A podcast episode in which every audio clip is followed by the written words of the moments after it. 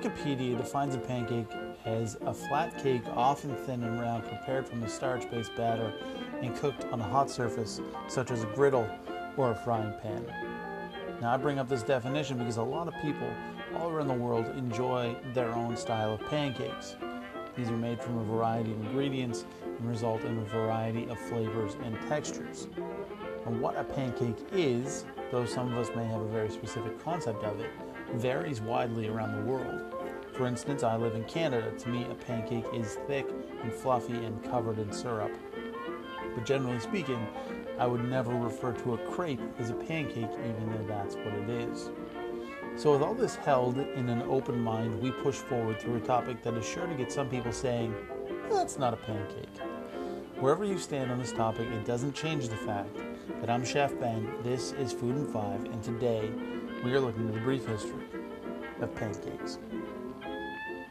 Pretty much every bit of information I can find about the history of pancakes has them dated to tens of thousands of years ago. The problem I run into, that doesn't seem to be troubling anyone else, is defining the difference between a pancake and a flatbread. The definitions are not very different. This ambiguity, I said that weirdly, I don't know why, this, ambi- this ambiguity, now I can't say it, ambiguity between pancake and flatbread has led to a lot of misinformation on the topic every source I check is different and often conflicting information, and it's hard to tell ta- fact from bullshit. So I suppose the big difference between a pancake and a flatbread is that one is made from batter and one is made from dough, so one is more liquid. How pancakes came to be is obviously a question that we don't have a specific answer to.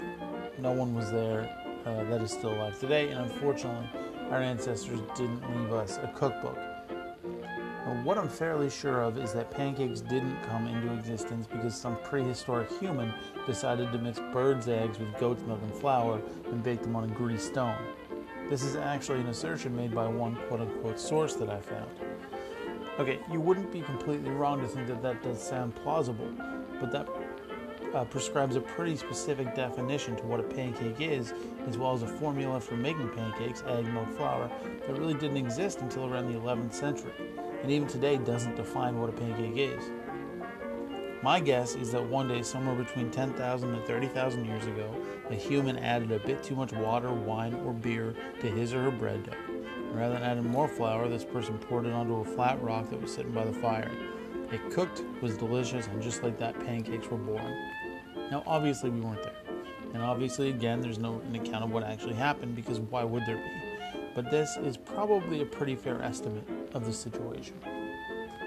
And if I had to put money on it, that would be my guess. Now, as time pushed forward, different cultures around the world developed and mastered this concept. They would make a starchy batter out of whatever they had on hand and pour it onto a hot surface. Over time, some cultures, specifically European, started adding milk rather than water, wine, or beer, which would have been more common, uh, which would have been more common prior to the Elizabethan age.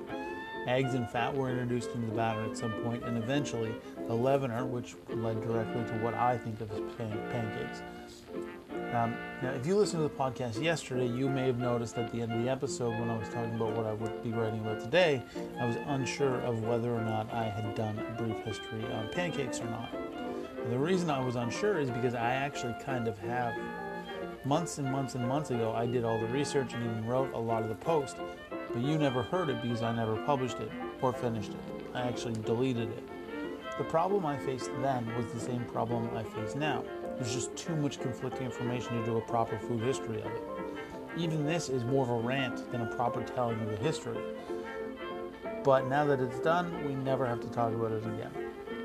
Um, so I'm Chef Ben. This has kind of been the brief history of pancakes. Um, now, I will say, like, there is some fair information out there. Go do a little research on your own and kind of pick out what you think is real and what isn't. It, it's honestly sometimes hard to tell, um, but this is my best approximation.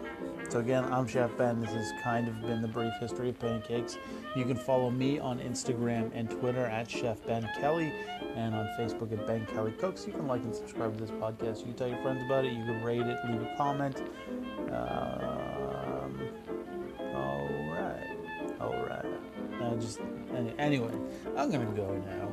I hope you have a great Thursday. I'll be back tomorrow. Uh, tomorrow's Friday. It's Everything I Know Day. Um, I have that I'm going to talk about everything I know about linguine and clams, but that may change because I'm not, not convinced that that's what I want to talk about tomorrow. Anyway, I hope that you have a fantastic Thursday. I'll see you soon.